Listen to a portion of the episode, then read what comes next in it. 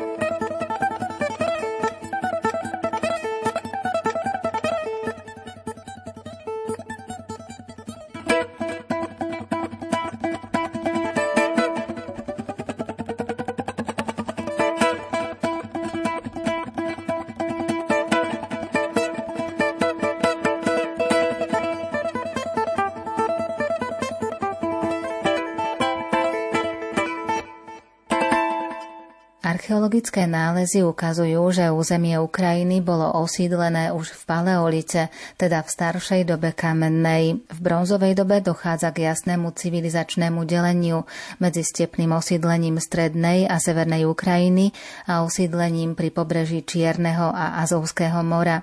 Na severnom pobreží Čierneho mora vznikali vyspelé mestské štáty a neskôr grécké kolónie. Vďaka ním sa postupne i pôvodné čiernomorské sídla helenizovali a stali sa pomerne vzdialenou súčasťou, akýmsi severným predmostím antického sveta.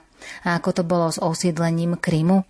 Krym, to vlastne osídlenie, to sahá až do antiky. My o Kryme vieme z prác antických autorov, lebo tam boli grecké kolónie. Tak ako na celom stredomorskom pobreží, tak aj na pobreží Černého mora.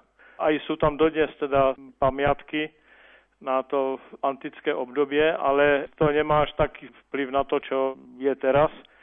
Ak sa presunieme v čase, tak keď v 13. storočí z východu prišli Tatári, ktorí rozvrátili Kievskú Rus, tak vytvorili potom vlastný štát Zlatú hordu. Tá sa začala rozpadať a jedným z tých nástupnických štátov bol aj krymský chanát na Kryme v polovici 15. storočia ktorý potom sa stal vazalským štátom na Vysokej porte, čiže na Osmanskej ríši. A takto ako viac menej polosamostatný štát jestvoval až do 18. storočia, keď pri jednej z tých početných vojen, ktoré boli medzi Ruskom a Osmanskou ríšou, sa vyviazal s ruskou pomocou z tej závislosti na Vysokej porte a formálne bol teda od roku 1772 samostatným štátom. Jednak Rusi tam mali svoje posádky, zasahovali do vnútorných pomerov, aj dosadili teda na ten chánsky stolec svojho človeka. No a dopadlo to, že tuším roku 1783 ten krymský chanát bol anektovaný do Ruska. Odtedy Krym je, teda bol súčasťou Ruskej ríše a za prvej svetovej vojny, alebo lepšie povedané po rozpadu cárskej ríše na konci prvej svetovej vojny a za občanskej vojny v Rusku, keďže je tam početná tatárska menšina, tak istý čas sa pokúsil vyhlásiť samostatnosť. Tá sa neudržala, bol potom včlenený do sovietského Ruska a po vzniku Sovietskeho zväzu zostal v rámci Ruskej federácie, hoci na druhej strane toho polostrova, tam, kde je tzv. Perekopská šia, tak tam bola Ukrajinská sovietská socialistická republika. No a to je zrejme ten hlavný dôvod, čisto administratívny, prečo roku 1954 Krym bol vyčlenený ako autonómna republika z Ruskej federácie a pričlenený opäť ako autonómna republika k Ukrajinskej sovietskej socialistickej republike. Hoci oficiálne to bolo podávané tým, bolo vtedy 300 rokov o tzv. Periaslavskej rady, čiže udalosti, keď roku 1654 kozáci na Záporoží sa dali pod ochranu ruského cára, čo Rusi interpretujú dodnes ako zjednotenie Ukrajiny s Ruskom, takže je to ako dar pre príležitosti výročia tejto významnej udalosti.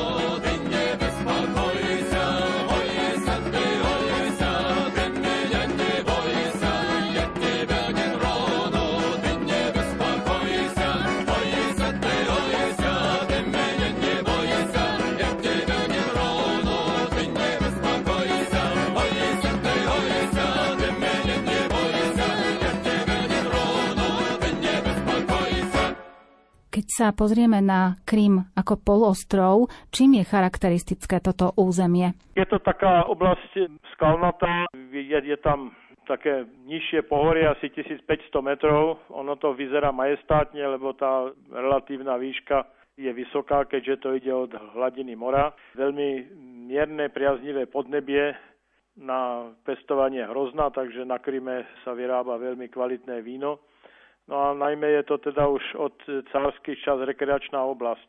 Z vojenského hľadiska veľký význam má mesto Sevastopol, kde už od 18. storočia, keď Rusi dobili Krym, je vojenská základňa Černomorského loďstva, ktoré vybudoval koncom 18. storočia na príkaz Kataríny Veľkej ruský námorník admirál Ušakov. Grécké mestá na severnom pobreží Čierneho mora boli z hľadiska kultúrneho vývoja veľmi dôležité. Tieto osady, pôvodne založené ako kolónie gréckych miest na Peloponéskom polostrove alebo v Malej Ázii, sa postupne osamostatňovali a ich väzby s materskými mestami sa uvoľňovali. Medzi tieto mestá patrí i Chersonésos, dnešné predmestie Sevastopola. V Sevastopole neskôr vznikla významná základňa či Čiernomorskej flotily. Ten Sevastopol za sovietský čas to bola uzavretá oblasť vojenská a po rozpade Sovietskeho zväzu bola dohoda umožňujúca užívanie teda sevastopolskej základne rovnako pre ukrajinské a aj pre ruské loďstvo. Jedna z takých teórií práve anexie Krymu je, že Putin sa obával, že Ukrajina už nepredlží ten prenájem Sevastopolu. Pri anexii Krymu roku 2014 tie lode boli obsadené ruskými vojakmi a námorníkmi a dnes samozrejme Ukrajina už žiadne vojenské loďstvo ani nemá. Je to opätovne výhradne základňa Černomorskej vojenskej flotily. A čo sa týka obyvateľov samotného polostrova, sú skôr Ukrajinci alebo Rusi, alebo patria úplne niekde inde? Podľa ukrajinského sčítania ľudu z roku 2001, a to je posledné sčítanie, ktoré bolo, následujúce bolo plánované na rok 2023, ale nie je jasné, či sa uskutoční a na Kryme sa neuskutoční celkom určite, tak 58% Krymu boli Rusi. Potom asi 12% boli krímsky Tatári, 6% rôzne iné národnosti a ten zvyšok boli Ukrajinci. Ovšem my si musíme uvedomiť jednu vec, že Ukrajinci sa nedefinujú jazykovo. Je veľa tzv. ruskojazyčných Ukrajincov, ktorí hovoria po rusky, ale nepovažujú sa za Rusov, považujú sa za Ukrajincov, majú silnú ukrajinskú identitu. Ale nie je pochyb o tom, že väčšina obyvateľstva bola ruská, že skutočne tá anexia Krymu k Rusku teda mala podporu miestneho obyvateľstva, čo sa v prípade tých odštepeneckých republik na Donbase povedať nedá.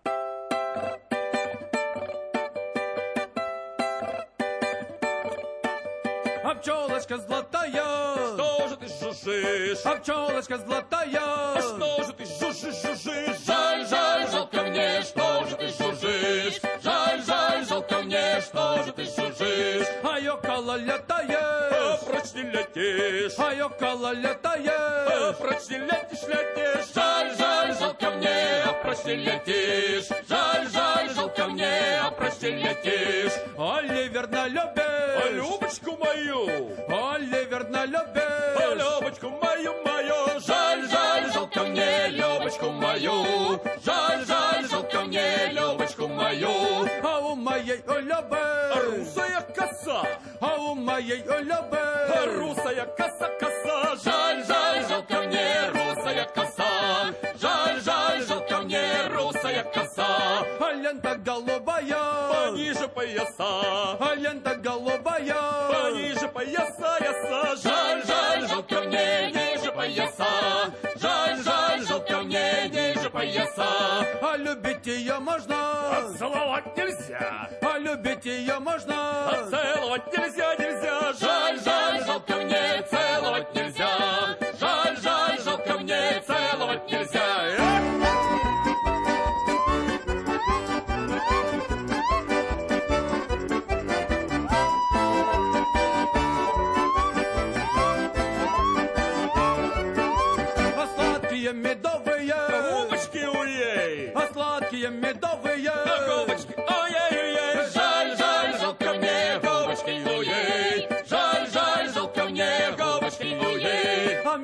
мягкие пуховые. Сисочки у ей. А мягкие пуховые. Да сисочки у ей, у ей. Жаль, жаль.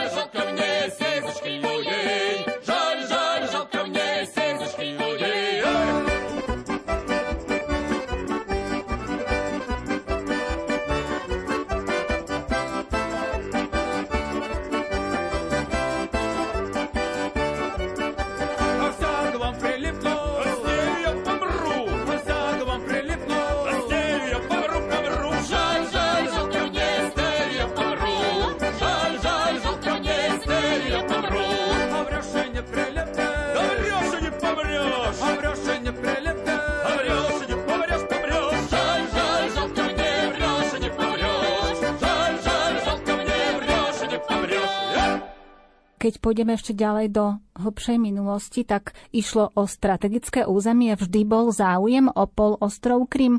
O polostrov Krym bol záujem vždy, lebo to je snaha ruskej imperiálnej politiky už od čas Petra Veľkého dostať sa k Čiernemu moru a prípadne aj k Stredozemnému moru a mať kontrolu nad úžinami, čiže nad Dardanelami a Bosporom. Takým snom Kataríny Veľkej bolo ovládnutie Konštantinopolu, čiže dnešného Carihradu, kde potom ako teda ruskí cári by vlastne obnovili slávu Byzantskej ríše, lebo cárovia sa považovali v takom duchovnom zmysle za pokračovateľov cisárov východorímskej, potažmo teda neskôr Byzantskej ríše.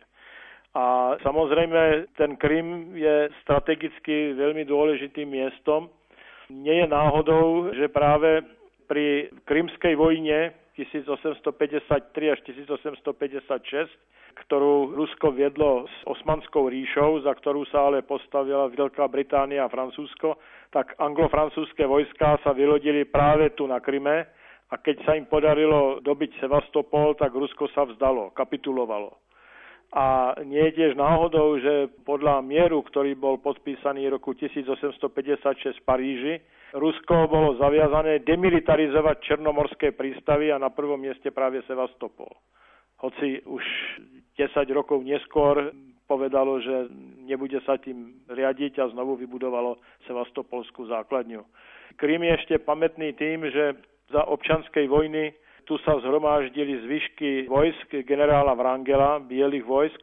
Čiastočne boli odtiaľto evakuovaní do Turecka, ale tí, čo tam zostali, boli potom bolševikmi povraždení. Boli nalodení na taký člun vlečný s tým, že budú teda odtiahnutí, ale v skutočnosti ten čln bol na mori ponechaný a všetci sa utopili. To je jedna práve z takých veľkých masakier občanskej vojny v Rusku. Za druhej svetovej vojny Krym veľmi dlho sa bránil.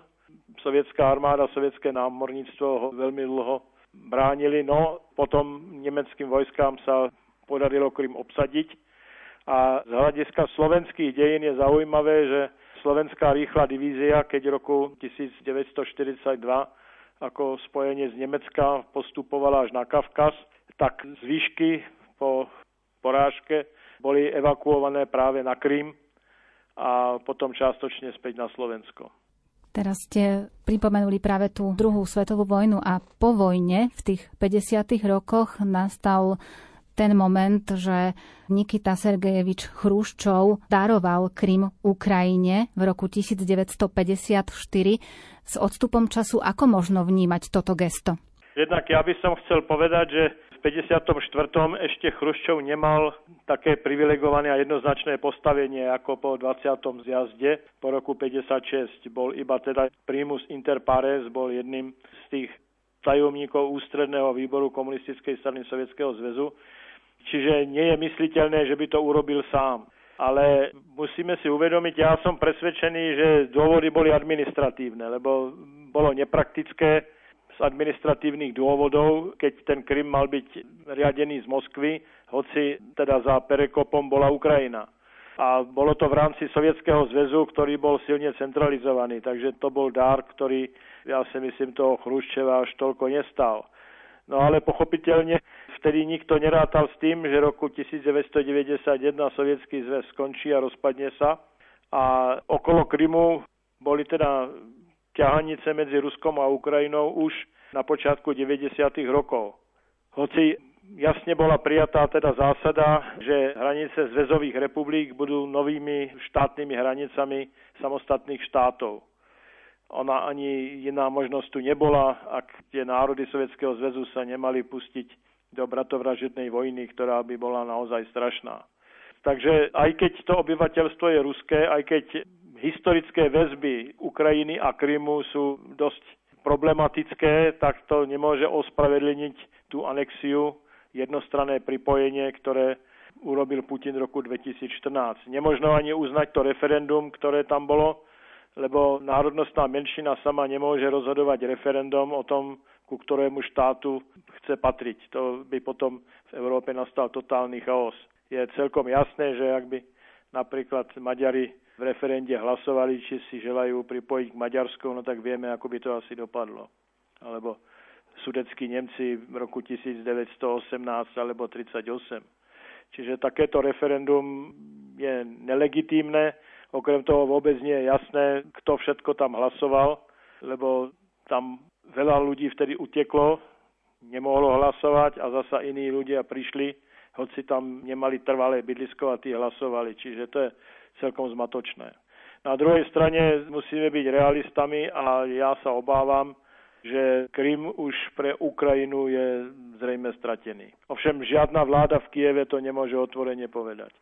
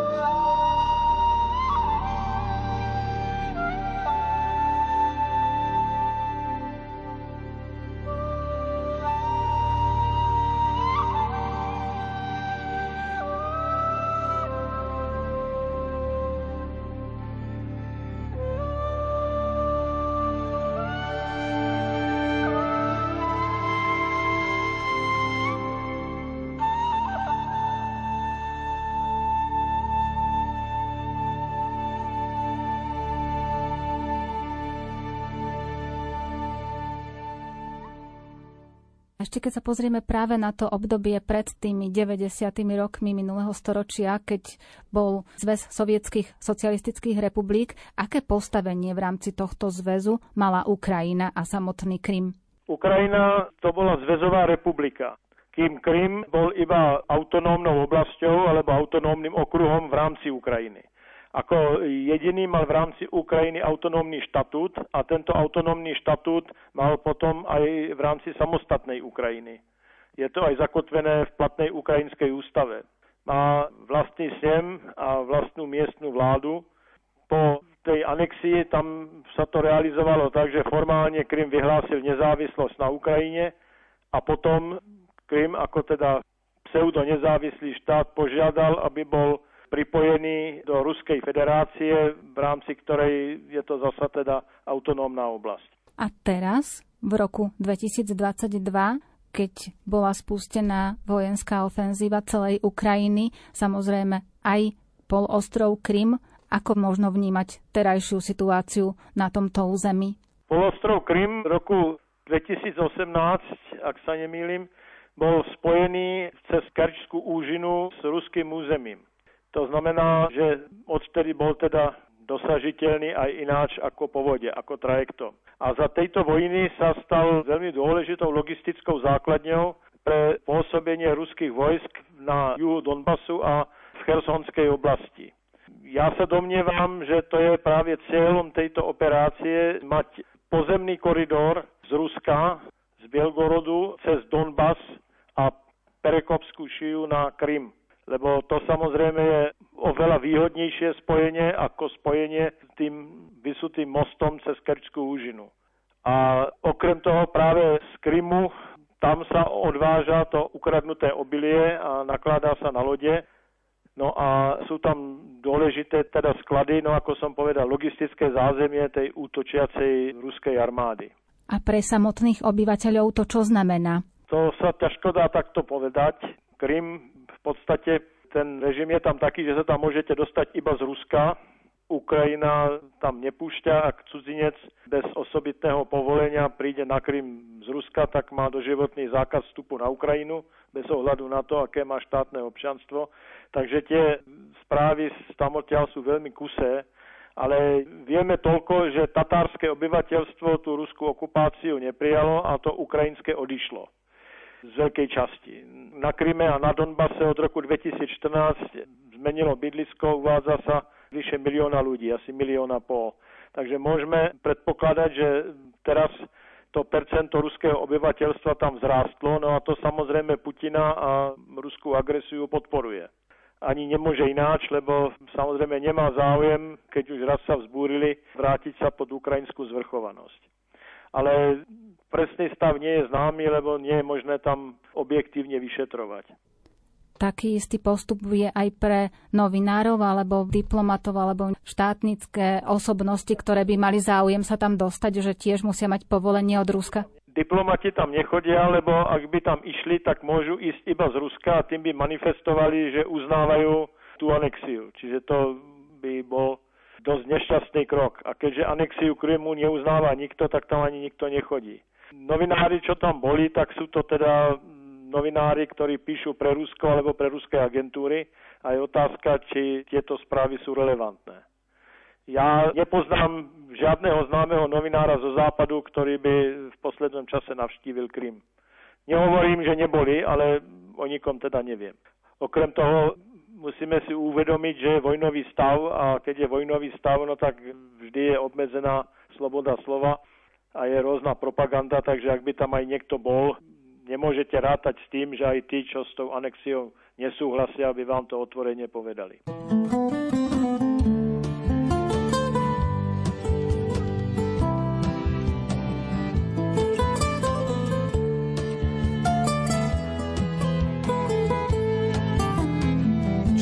Je bytosť rôznych chutí, no málo kedy boha bojná až kým ho niekto neprinúti skloňovať opäť slovo vojna. Prestáva snívať o pohodlí a zrazu denne dokola sa k Bohu iba za to modlí, aby už vojna viac nebola.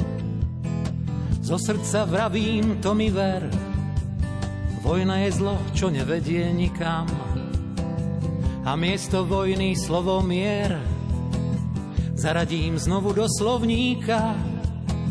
Slovo, ktoré sa pousmeje. Lásky zatvorených pier. A mysel vloží do nádeje, keď vyslovíš to slovo mier. Slovo, čo zobrali mu význam, červené ideológie. Ja ho však vtedy svetu vyznám, keď jeho obsah v srdci žije. Nie je len slovo štyri hlásky, pre básnika, čo hľadá tému, je vzácným darom Božej lásky, cieľ, čo treba ísť stále k nemu. Zo srdca vravím, to mi ver, vojna je zlo, čo nevedie nikam. A miesto vojny slovo mier. Zaradím znovu do slovníka, slovo, ktoré sa pousmeje. Z lásky zatvorených pier. A mysel vloží do nádeje, keď vyslovíš to slovo mier.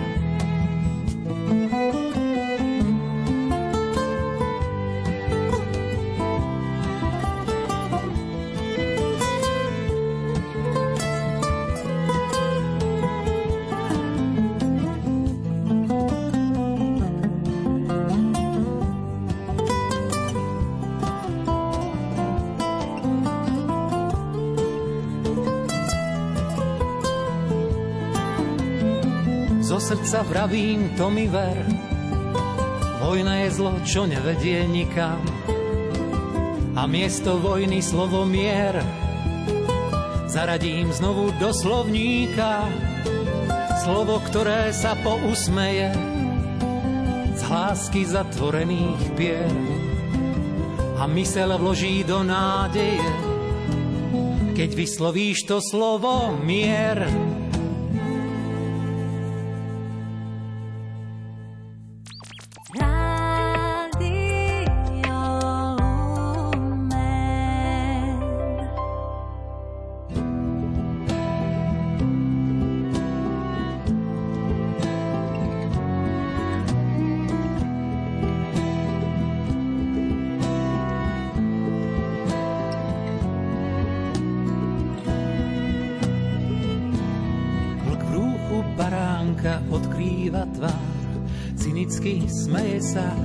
Zbytok sveta a vojnou obracia krvavý kalendár, veď v jeho poriadku má právo veta, svetový poriadok, starec bez zubí, vládnuť chceš v tieni prominentov, čo môžu ľudí viesť do vojen? Záhuby, tak ako nevinných zabíja tento. Svet no tak spomeň si na Božie pravidlá, svedomím vedú nás správnou cestou, kde najskôr v sebe sa musíme zbaviť zla, hľadať, kde patrí na prvé miesto.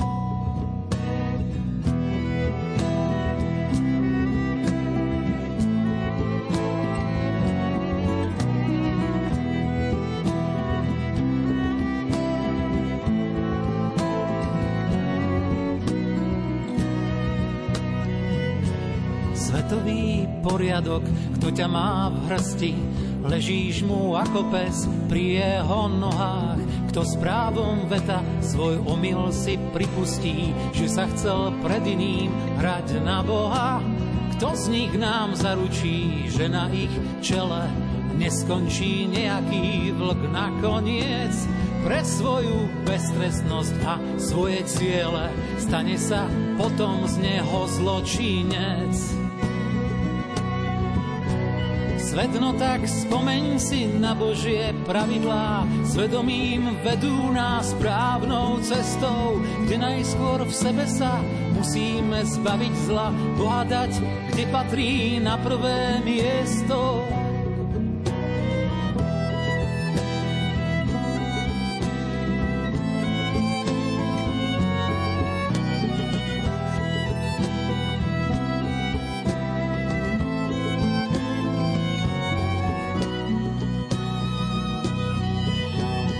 No tak spomeň si na Božie pravidlá, svedomím vedú nás správnou cestou, kde najskôr v sebe sa musí musíme zbaviť zla, pohľadať, kde patrí na prvé miesto. Vlk v rúchu baránka odkrýva tvár, cynicky smeje sa na zbytok sveta a vojnou obracia krvavý kalendár, veď v jeho poriadku má právo veta.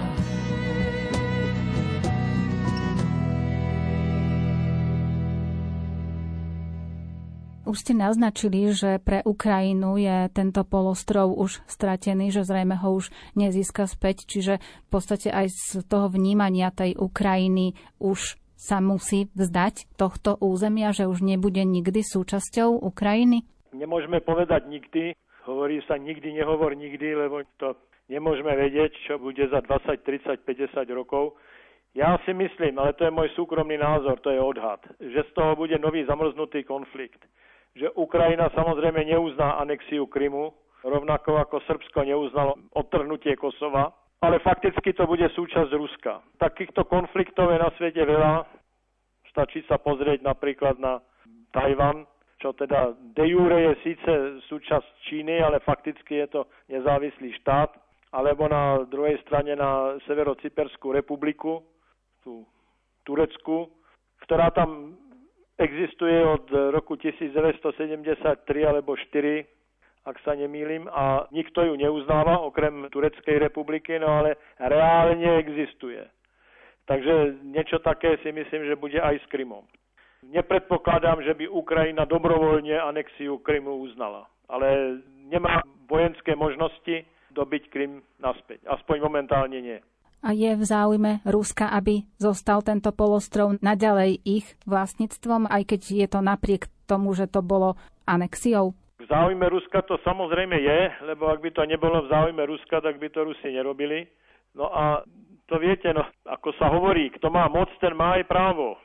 Rusko je mocnosť, takže hoci anexia Krymu bola porušením medzinárodnoprávnych noriem, tak Rusko ako jaderná mocnosť si to môže dovoliť a nikto s tým nebude nič robiť. Je to smutné, ale takto to bohužiaľ na svete chodí, že to, čo nie je dovolené tým malým štátom, je, hovorím bohužiaľ, dovolené tým veľkým, ktorí sa nikoho nepýtajú, lebo vedia, že sa im nemôže nič stať. Takže samozrejme, že tá anexia je nelegálna, ale na faktickom stave veci to nemení nič.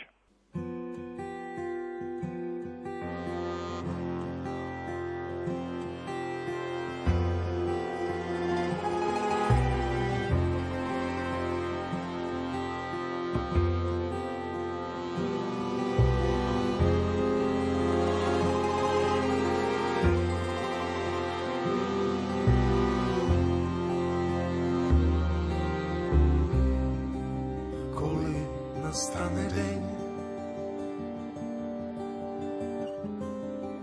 Zakinčiť zjavina, tam záhuby v sebe. Váživ až do nás.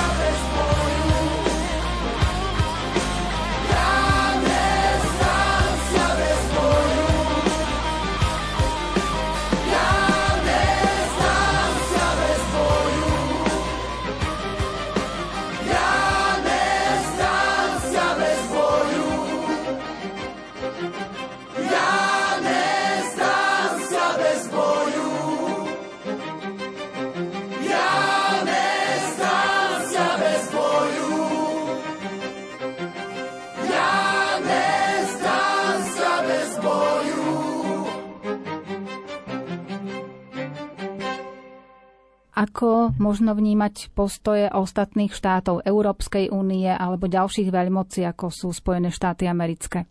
Verbálne, ako som povedal, neuznáva tú anexii nikto a z Európskej únie tiež nikto. No iná vec je samozrejme verbálna podpora Ukrajine a iná vec je podpora reálna. Tak vieme veľmi dobre, že napríklad Maďarsko v Ukrajine žiadnu reálnu podporu okrem humanitárnej pomoci alebo teda pomoci utečencom neposkytuje a fakticky tým posiluje postavenie Ruska. Lebo kto je v tomto konflikte hovorí, že je neutrálny, že sa ho to netýka, no tak objektívne napomáha tomu silnejšiemu. Potom sú v Európe štáty, ako napríklad Nemecko, Taliansko, ktoré stále sa, aj čiastočne Francúzsko teraz, ktoré sa stále domnievajú, že je možné sa s Ruskom dohodnúť na nejakom kompromise. Ja osobne si to nemyslím, lebo Putin samozrejme s Ruskom ako štátom ako takým sa dohodnúť treba, to je faktor medzinárodných vzťahov, ale nie je to možné, kým tam vládne Putin, lebo on nie je dôveryhodný. Akákoľvek dohoda, ktorá s ním bude uzatvorená, tak nie je žiadna garancia, nie je žiadna záruka, že ju opätovne neporuší. Takže ja považujem tieto uzmierovacie pokusy Nemecka, Francúzska a predčasom aj Talianska za veľmi pomílené, ktoré nikde nepovedú. Zatiaľ ináč môžeme povedať, že tá Európska únia má relatívne jednotný postoj. Vy pôsobíte v Čechách a vo vašej krajine. Akým spôsobom vnímajú to, čo sa deje na Ukrajine aj v súvislosti s tým polostrovom Krym, že došlo k tej anexii? No ja si myslím, že tu nie je žiadny rozdiel medzi postojom českej a slovenskej verejnosti, lebo samozrejme náš postoj k Rusku je ovplyvnený stále ešte udalosťami z okupácie. A to nie okupácia Českej republiky alebo Slovenskej republiky, to bola okupácia nášho vtedy ešte jestujúceho spoločného štátu. Aj u nás samozrejme máme také hlasné trúby Moskvy. Niektorí to robia z hlúposti, iní obávam sa aj za cudzie peniaze, ale viac menej sú to marginálne javy. Verejnosť jednoznačne Ukrajinu podporuje. Je veľká solidarita, čo sa týka napríklad utečencov, aj čo sa týka zbierok, či už je humanitárna zbierka SOS Ukrajina, pre nadáciu Človek v tísni. A potom je tu aj taká osobitná zbierka pri ukrajinskom veľvyslanectve, kde je to na nákup zbraní a tam už sa vybralo vyše jednej miliardy korún, čo si myslím, že nie je zasa málo. Takže môžeme povedať, že naprostá väčšina českej verejnosti odsudzuje nielen teda anexiu Krymu, ale aj, alebo najmä, by som povedal, tú ruskú agresiu proti Ukrajine, ktorá sa začala 24. februára.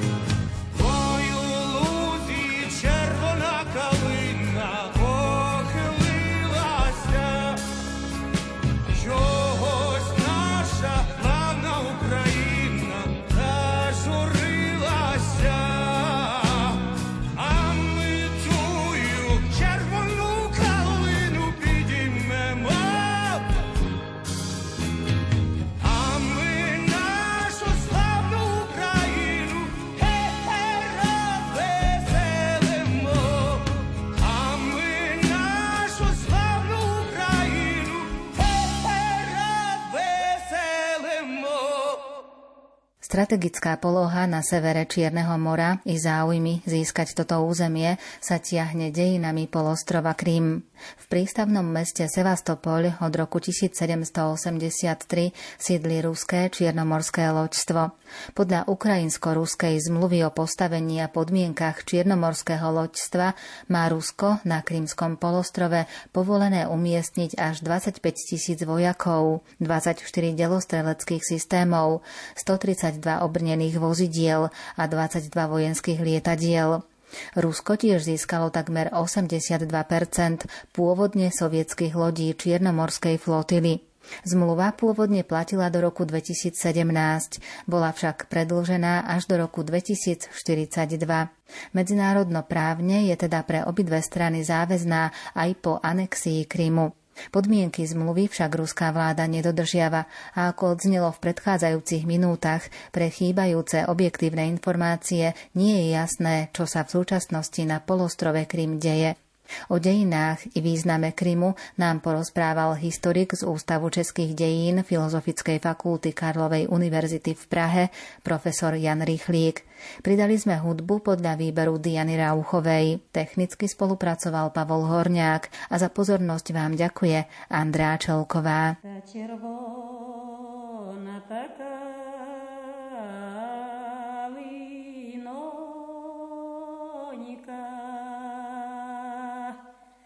Te cervo